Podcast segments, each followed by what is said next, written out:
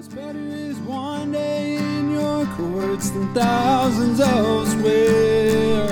You're listening to an audio teaching from Cross Connection Church Houston. We're a small church located in Pasadena, Texas, and it is our mission to save the lost, equip the saved, serve both the lost and saved, and to send the equipped. To this end, we teach through the Bible on a verse by verse basis, starting at the beginning of a book and working until the end. If you would like to learn more about our church, you can find us at connectedtojesus.org or check us out on Facebook at Cross Connection Church Houston. We pray that this teaching would grow you in the grace and love of Jesus Christ our Lord. Day than thousands elsewhere. uh, a loved one that you had in your life and you wanted to share something with them. Uh, you knew that this was the last time that you have an opportunity to teach them. What would you teach them in those final moments that you had with them?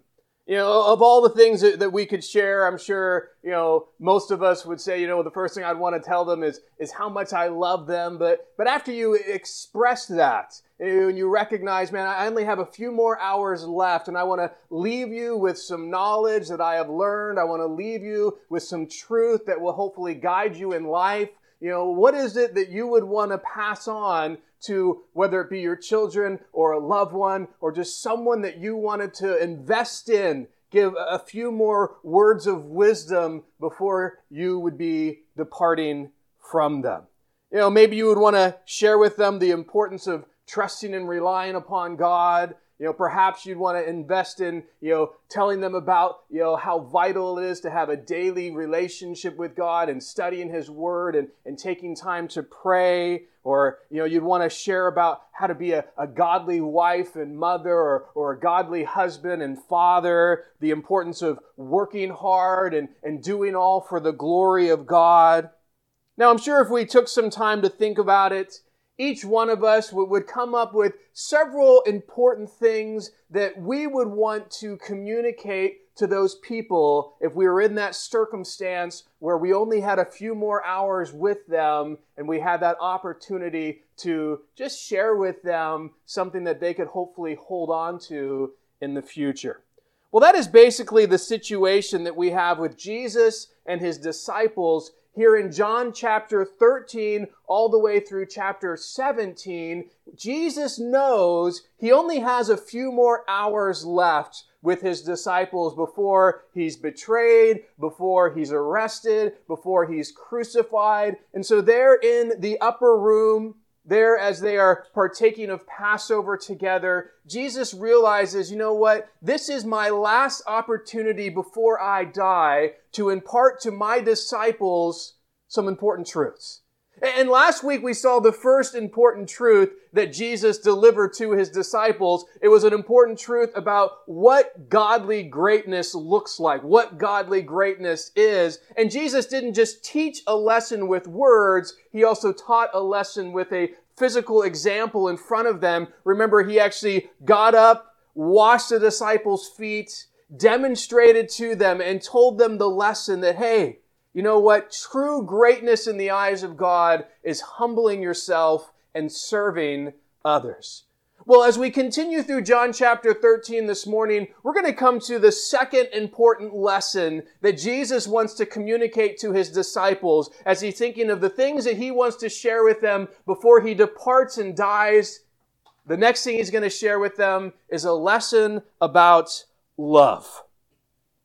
Now, this lesson that Jesus shares about love is not just going to be communicated with words, but it's also going to be communicated with actions. You see, Jesus is going to use his words and, and, give a clear command to his disciples that they need to love one another. And before and after that command, Jesus is going to demonstrate different aspects of his love.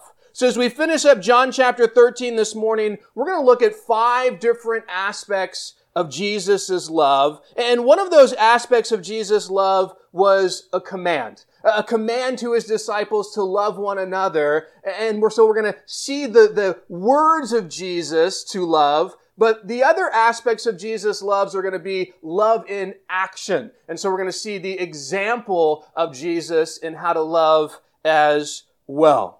And so, you know, loving one another is really one of the most important things that we can do as Christians. And so what we're going to look at this morning is not only important for us to understand, but even more importantly, to apply and actually put into practice in our life.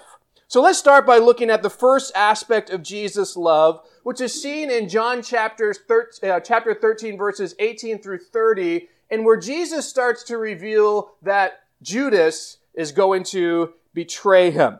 Now remember back in verses 10 and 11 from last week, uh, Jesus said this to Peter. Jesus said to him, He who is bathed needs only to wash his feet, but is completely clean. And if you are clean, but not all of you, for he knew who would betray him. Therefore he said, You are not all clean. So Jesus is helping Peter understand a spiritual truth that since Peter believed in Jesus, Peter was spiritually clean. But unfortunately, not all of the disciples in that room that night were spiritually clean. Because Jesus knew that Judas didn't believe in him, which made Judas spiritually unclean. But more than that, Judas was also going to betray Jesus. And so that's why Jesus says, not all of you are clean, speaking of Judas. Well, now as we come to verse 18, Jesus is kind of picking up that thought again about his betrayal. And notice what he says starting in verse 18. I do not speak concerning all of you. I know whom I have chosen, but that the scripture may be fulfilled. He who eats bread with me has lifted up his heel against me.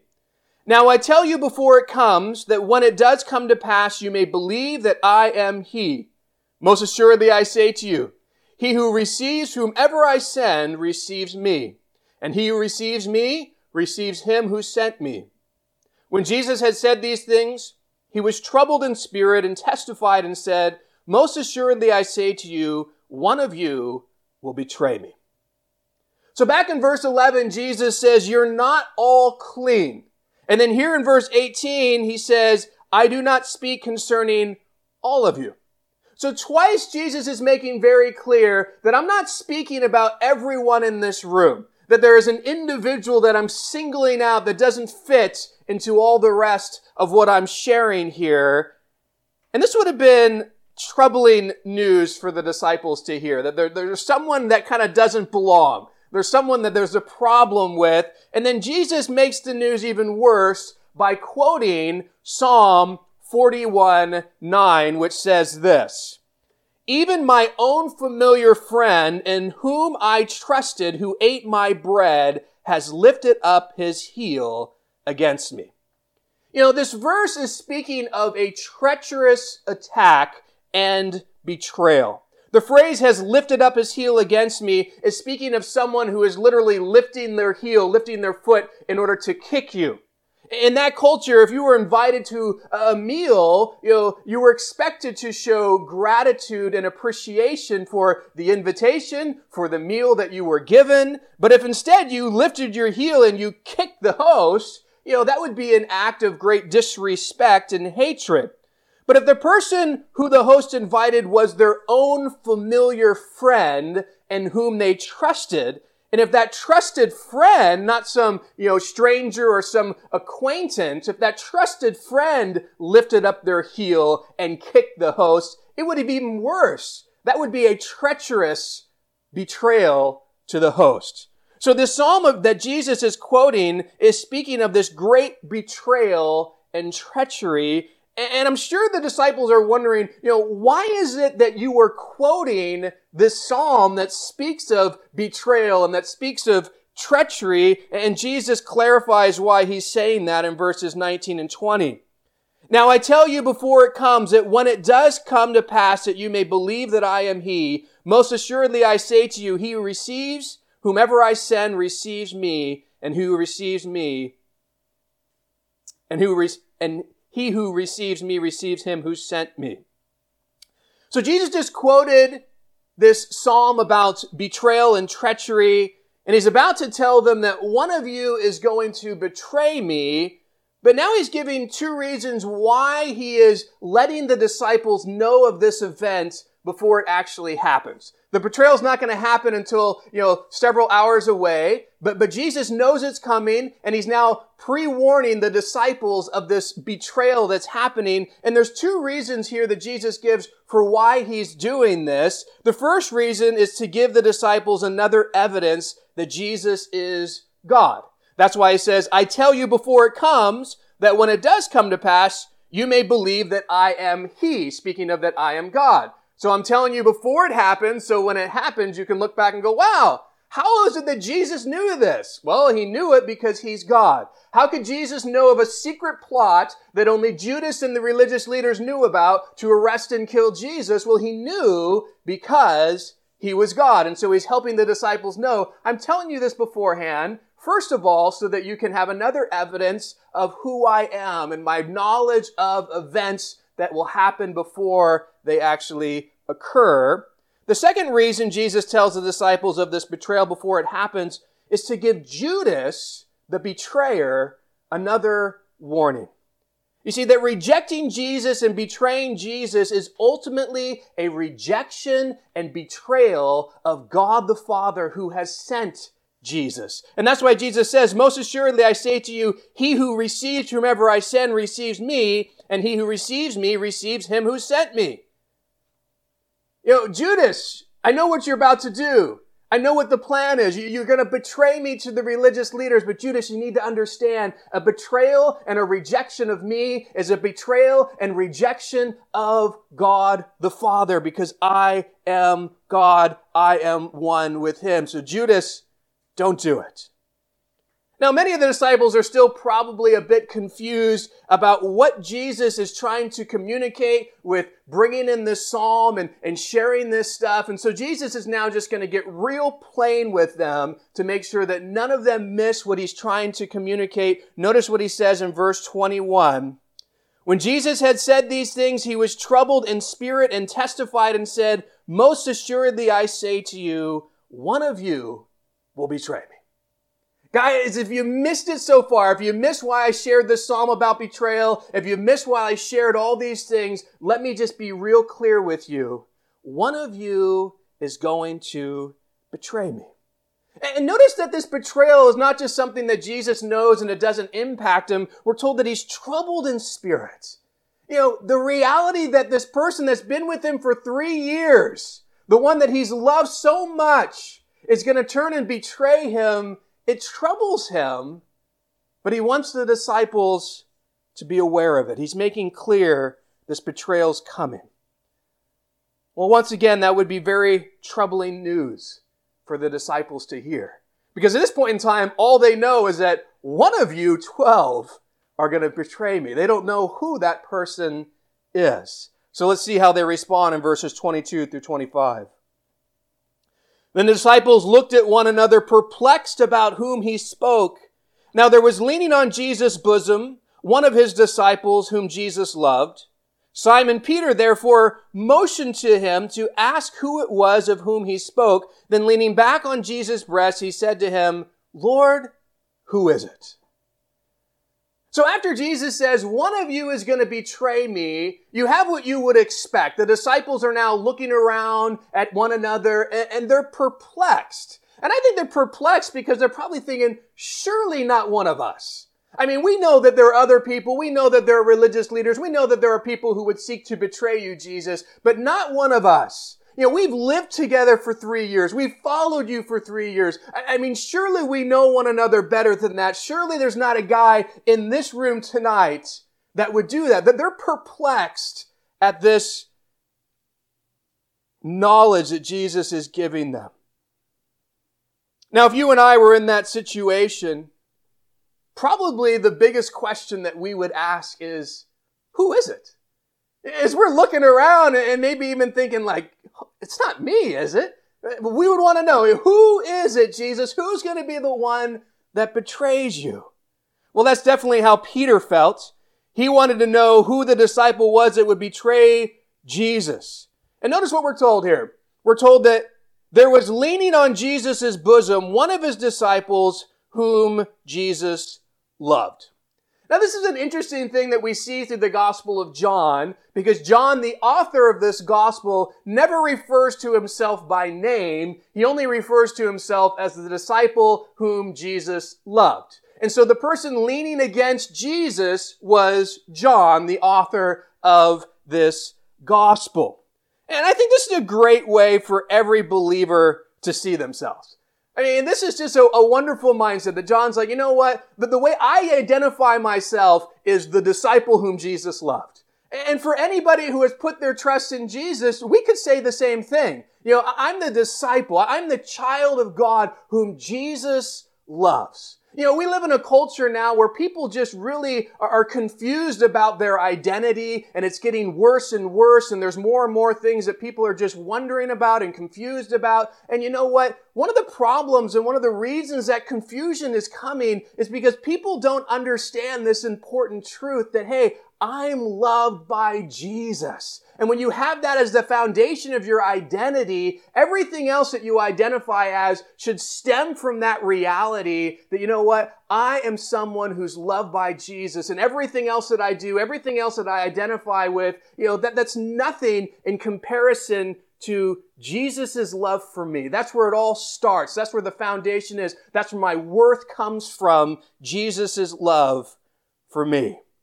Now, there's something we're told here about John that, that maybe seems a little odd to you when you read it, if you don't understand how people actually sat during these Passover meals. We're told that John was leaning on Jesus' bosom. So he's leaning against Jesus' chest.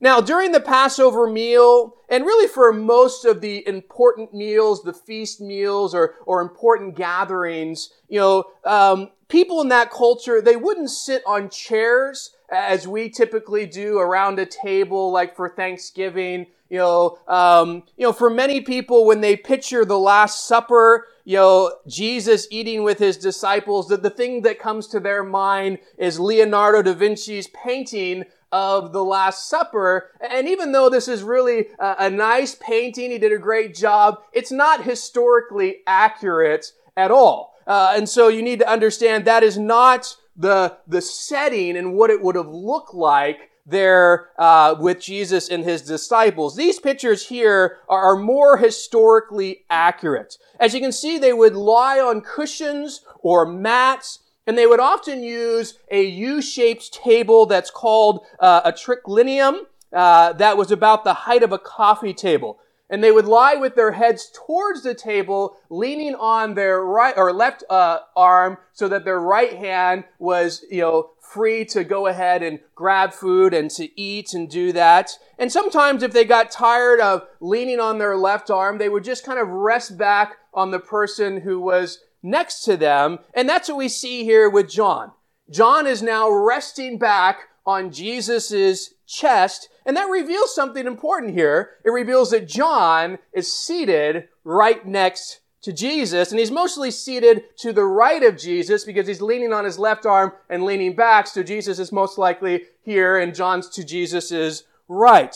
Well, this brings up another important thing to understand about the Passover meal, and that is the significance of where people sat during that meal. As you can see from this picture, on the left side of the U-shaped table would be the host of the Passover meal.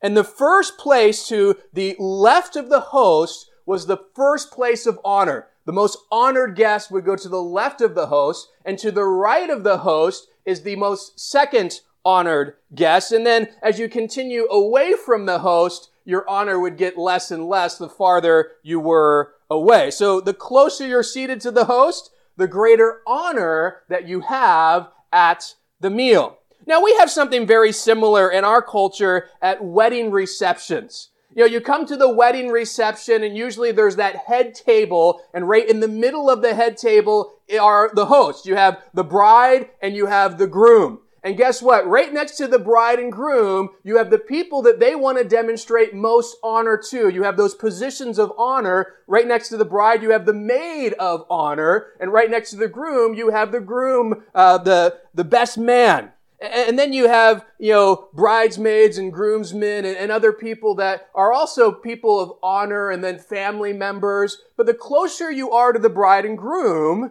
the greater honor that you have there at the wedding reception.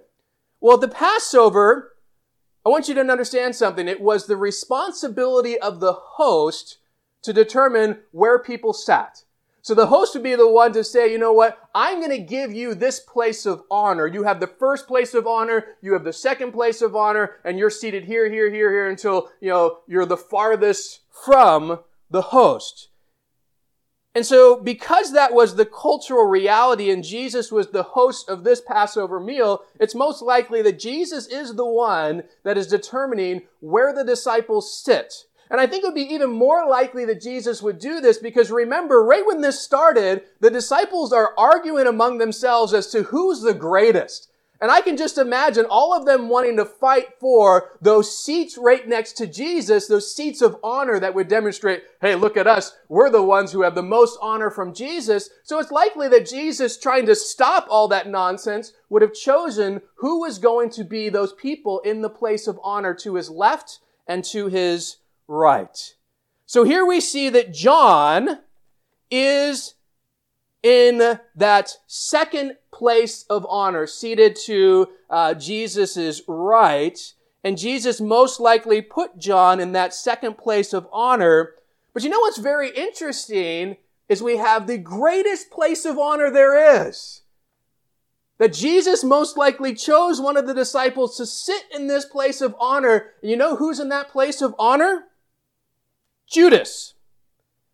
When you read all the gospel accounts, you come up with four areas or four specific places that we can understand of where people sat, and we can know Jesus is the host. We know that John is the one to the right of Jesus in that second place of honor. We know that Judas is in the greatest place of honor to the left of Jesus. And we assume that Peter is all the way at the end because Peter is the last person that Jesus washed his feet and so if Jesus went around the table, he would finally get to Peter. That one's not as for sure, but that's the likely. The, th- the other three uh, we can be confident of. So, so understand this. Jesus has placed Judas, the one he knows is going to betray him, in the greatest place of honor there during the Passover meal. And just what an amazing demonstration of love that was to Judas. You know, if you knew someone was going to betray you, would you put them in that place of honor? I mean, if you were going to have a wedding, would you put the person who would betray you as your maid of honor or as your best man? I mean, we wouldn't even invite them, you know, much less put them in a place of honor. And so it's just mind boggling to see what Jesus does here for Judas. David Guzik wrote this. Sometimes we imagine people are against us when they're not and it makes us suspicious, unpleasant, and afraid. Jesus knew Judas was against him, yet his love and goodness became greater instead of lesser. I mean, this is so different from the way in which we respond. If we knew this, our animosity, our behavior, you know, our attitude towards Judas would be so negative, and yet you just see a greater amount of love that Jesus displays to the one he knows is going to betray him. Well, Peter, as we've noticed, is most likely sitting across the table from John, who is resting against Jesus. He motions to John in some way that lets John know you need to ask Jesus who it is. And so we're told that John leans back and he asks Jesus, who's going to betray you? Well, let's see how Jesus responds in verse 26 through 30. Jesus answered, it is he to whom I shall give a piece of bread when I have dipped it. And having dipped the bread, he gave it to Judas Iscariot, the son of Simon. Now after the piece of bread, Satan entered him. Then Jesus said to him, What you do, do quickly. But none of the, no one at the table knew for what reason he said this to him. For some thought, because Judas had the money box, that Judas had said to him, Buy those things we need for the feast or that he should give something to the poor. Having received the piece of bread, he then went out immediately, and it was night. So John leans back against Jesus, asks Jesus the question that everyone's wondering who is the one in this room that's going to betray you? And Jesus answers John by saying, It is he whom I shall give a piece of bread when I have dipped it. Now, another important thing to understand about the Passover meal and this kind of the setting and what we see here is that the host had the responsibility of just the whole uh, time that they ate together because remember the Passover meal was very symbolic. All the food that they ate was symbolic. All the things that they drank and when they ate them and when they drank them were symbolic. It pointed back to God delivering them from Egypt. And so it was the host's job to explain each thing and then to make sure that, you know, they took things in, in, in certain uh, moments of the night together. Uh, and so the host was kind of, you know, directing all of this. But in the middle of the feast, the, hope, the host would offer his guests a piece of bread dipped in this sauce of fruit. And what that represented was the fruit of the promised land. It was this blessing that the host would give of like, remember how we were delivered and brought to the promised land. And he would give to each person this, and it was just a, a wonderful thing that the host would do. But the first person who would get that dipped piece of bread was the person who sat in the greatest place of honor because this was a blessing from the host to them. And I'm going to bless the person here that I have invited who's the greatest place of honor. And they're going to be the first one to get this dipped bread. And so Jesus gives this to Judas and everyone would have expected that. Judas is in that position. He's the one who's going to get this dipped piece of bread. And this thing is now kind of symbolic in more than one way. And we notice that throughout the Last Supper anyway, where Jesus is saying, you know, this used to point back to, you know, delivery from Egypt. Well, now it's going to point to my sacrifice on the cross. But here he dips this bread and gives it to Judas. And I think just once again, just imagining being Judas. He's already made it clear he knows what you're about to do. He's placed you in this place of honor. He's still even giving you this honorable thing to say, I'm still going to dip this and give it to you first, and I know exactly what you're going to do. And he does that for Judas, but it's also something else because he tells John, this is going to show who's going to do this to me. I'm going to dip this bread in this cup and I'm going to hand it to the person who's going to be the one that betrays me. And so he gives it to Judas. And then we're told, now, after the piece of bread, Satan entered him. Then Jesus said to Judas, What you do, do quickly.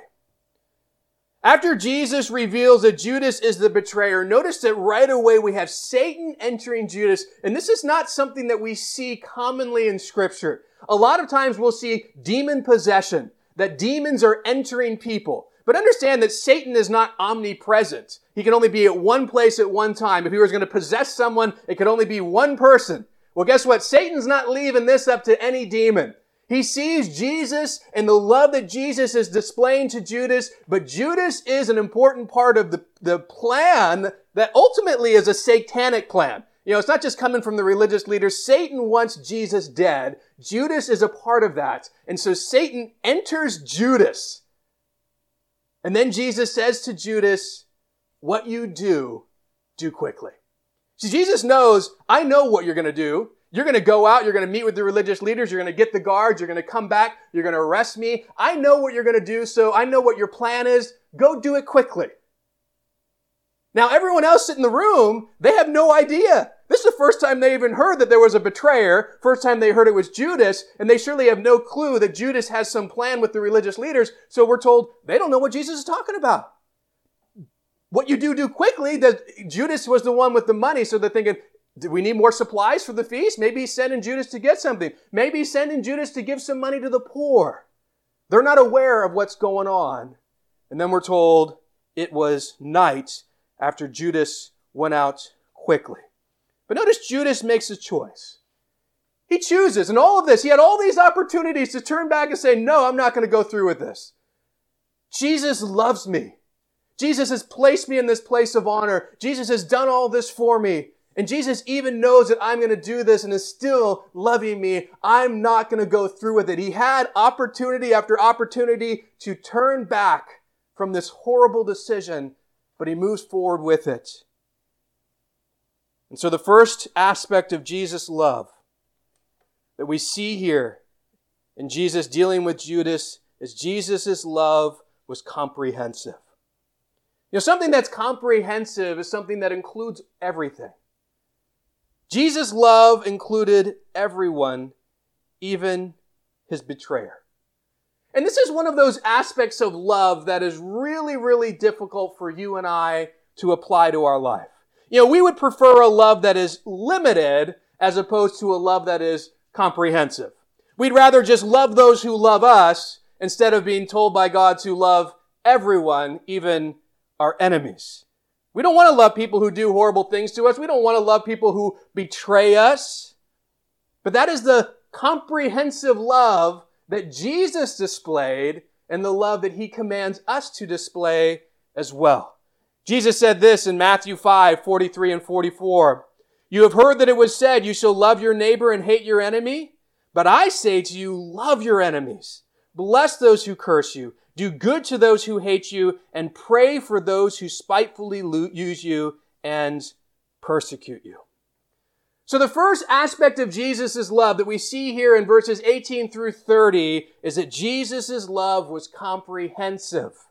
He was willing to love even those who betrayed him. The second aspect of Jesus' love is seen in verses 31 and 32.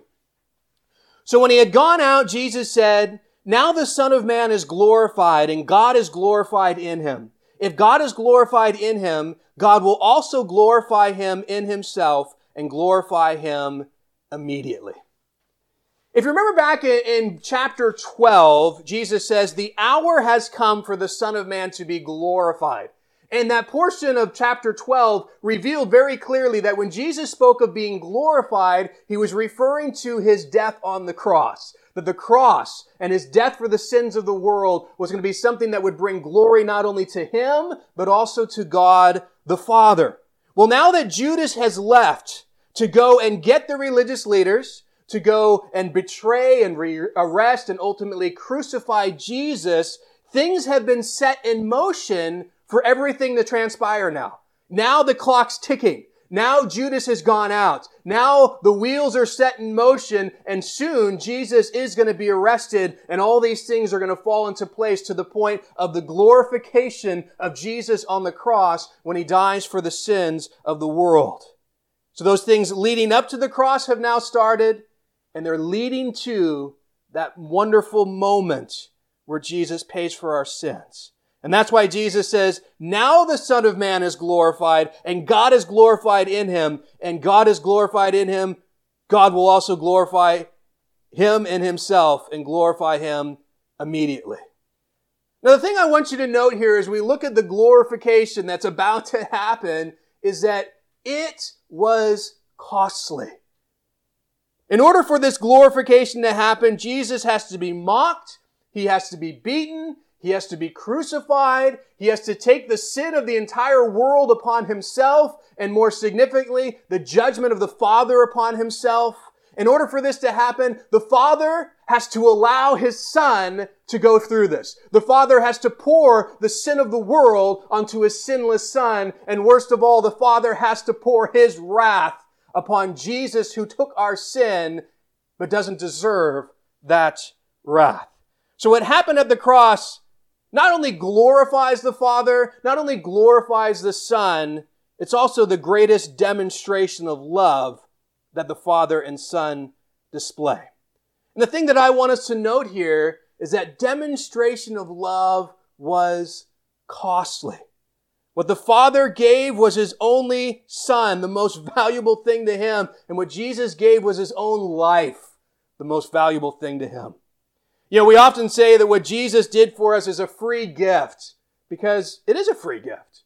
But the problem that we have with that is we often associate free with cheap. But we need to understand that what Jesus did wasn't cheap. It's free to us, which is a wonderful blessing, but it cost him everything. It cost the Father and him what was most valuable to them. It was of extreme cost that we could probably never even comprehend the cost of that love.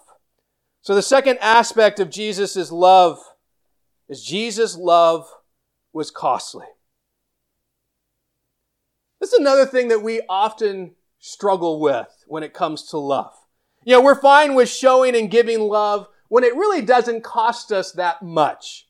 When it doesn't cost us much of our time, when it doesn't cost us much of our effort or much of our energy or much of our resources. Yeah, I'll give you love if it's not going to cost me much. But when that changes and love does cost me a lot of my time or my efforts or my energy or my resources or my life, all of a sudden it's like, yeah, maybe I'm not willing to give that kind of love to you. If you're not willing to love because it's costly, just understand you're not willing to love like Jesus. Because Jesus loved when it was costly. His love cost him everything. And if we want to love like him, we need to have a love that costs us as well. The third aspect of Jesus' love is seen in verse 33. Little children, I shall be with you a little while longer. You will seek me, and as I said to the Jews, where I'm going, you cannot come. What Jesus shares here with his disciples is, you know what? Hey, I'm only going to be with you guys a little while longer. And where I'm going, you can't come, you can't join me where I'm going. And once again, just like hearing that someone was going to betray Jesus, this is another big blow to the disciples that Jesus is going somewhere and they cannot come with him. Because think about this. The disciples have left everything to follow Jesus. For three years, they've left it all. They're following him and they have this expectation that there's a reward at the end of this. They're going to be the right hand men. They're going to be important people when Jesus establishes his earthly kingdom. And so to hear that Jesus is going somewhere and they're not allowed to join him would be quite a blow. But the way that Jesus communicates this bad news demonstrates the kind of care that he has for his disciples. We see this tender care in two ways. First, he addresses them as little children. Now, this is the only time that this Greek word is used in any of the Gospels. It's a word of tender feeling and care that a father or a mother would use toward their children who needed their help, who needed their protection. So this wasn't some negative term. Like, oh, you guys just little babies, little kids. You're acting like spoiled brats. It wasn't used in a, in a negative way at all. As he says, little children, it's referring to this, hey, you know what? I have this special love relationship and care for you guys. You guys are so important to me. And so right before he delivers this bad news, he wants to remind them of the kind of care, the kind of love he has for them. And he uses this intimate term, little children, to help do that. The second way we see Jesus' tender care is he reveals to the disciples what is coming to help prepare them for it. You know, as parents, when we know that something difficult is coming, that our kids are going to have to endure and have to go through, if we want to show tender care for them, we want to help them get through that. And one of the ways we help them is by revealing things to them before it happens in order to prepare them in order to help them deal with the heartache and the hardship and the struggles that are coming, we share some news with them to help them with what's going to take place. And that's what we see here, what Jesus does for his disciples. And it demonstrates the third aspect of Jesus' love. Jesus' love was caring. You know, if you truly love someone, you're to care about them. You're to care about what they think. You're to care about what they're feeling. You're to care about what they're going through. You know, something we need to understand is a lack of care is a demonstration of a lack of love. You know, I've talked to husbands who will tell me how much they love their wives, but in the same sentence sometimes even say, you know what, but I don't care what they think, or I don't care how they feel. So wait a second. A lack of care for their thoughts or a lack of care for their feelings is a lack of love. So don't be like, oh, I love them so much and I don't care how they feel. Those two don't go hand in hand because one is loving and one is not. If you want to love like Jesus, you must care for people like Jesus did. The fourth aspect of Jesus' love is seen in verses 33, 34 and 35. A new commandment I give to you that you love one another as I have loved you, that you also love one another. By this all will know that you are my disciples if you have love for one another. So Jesus, in the midst of all this, says, you know what, guys? I got a new commandment that I'm going to give you. And these are Jews. You know, they got lots of commandments in the Old Testament. And Jesus saying, I have a new one now for you. And the new commandment is that you love one another as I have loved you. Now, I want you to understand something. The commandment to love one another, that's not new. That's something that you see throughout the Old Testament. One example of that is Leviticus 19:18 says, "You shall love your neighbor as yourself." So a command to love others, that's not new. But what is new is the extent of their love.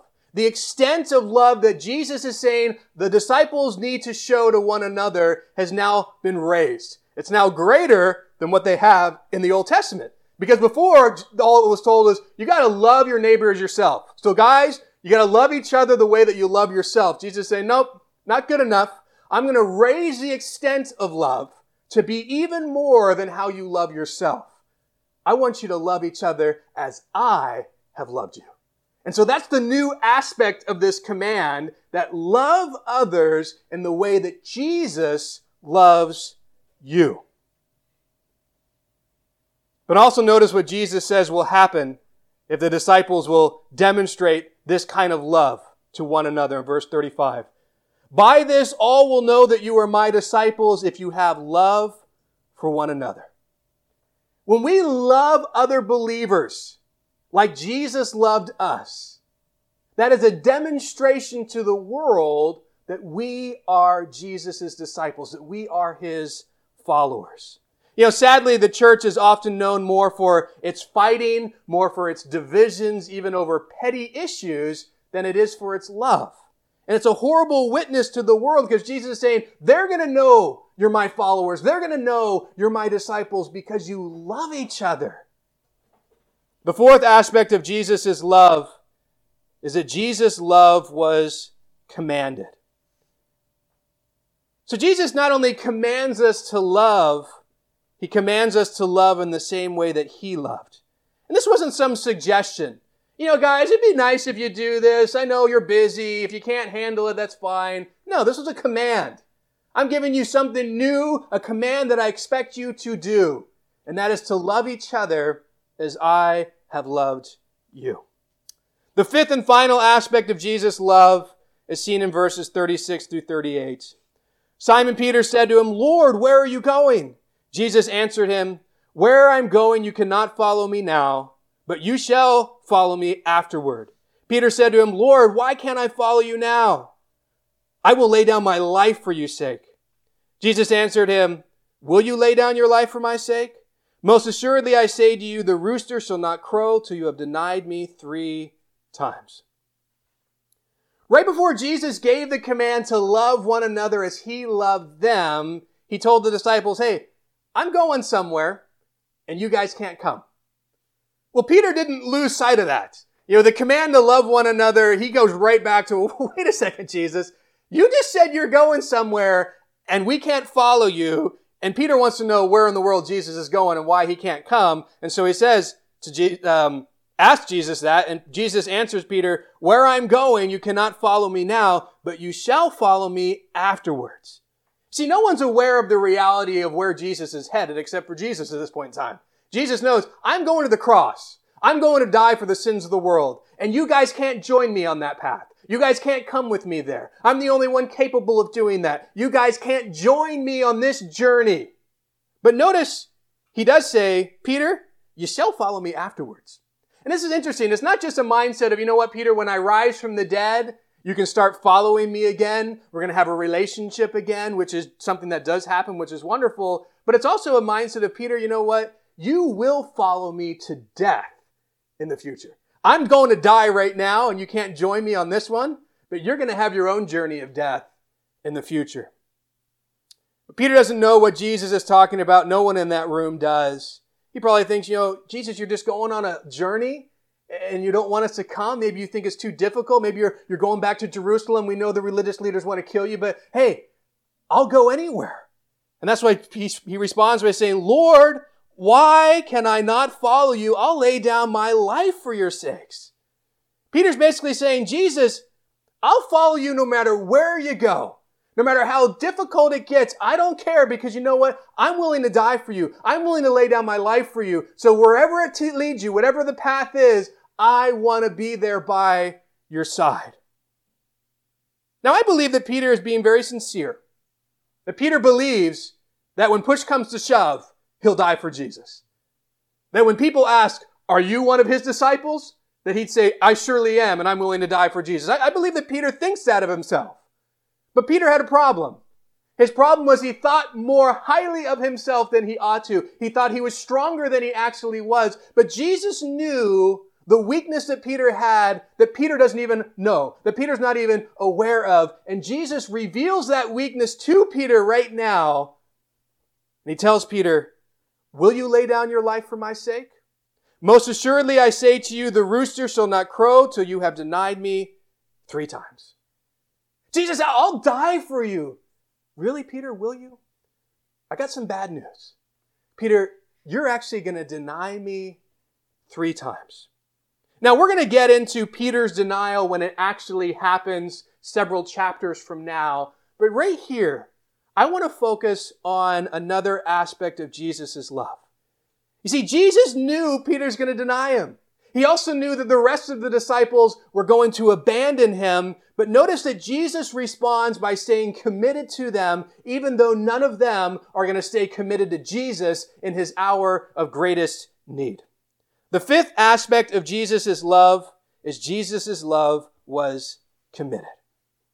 Jesus stayed committed to his disciples even when they denied him, even when they abandoned him, even when they didn't stay committed to him, when they failed him.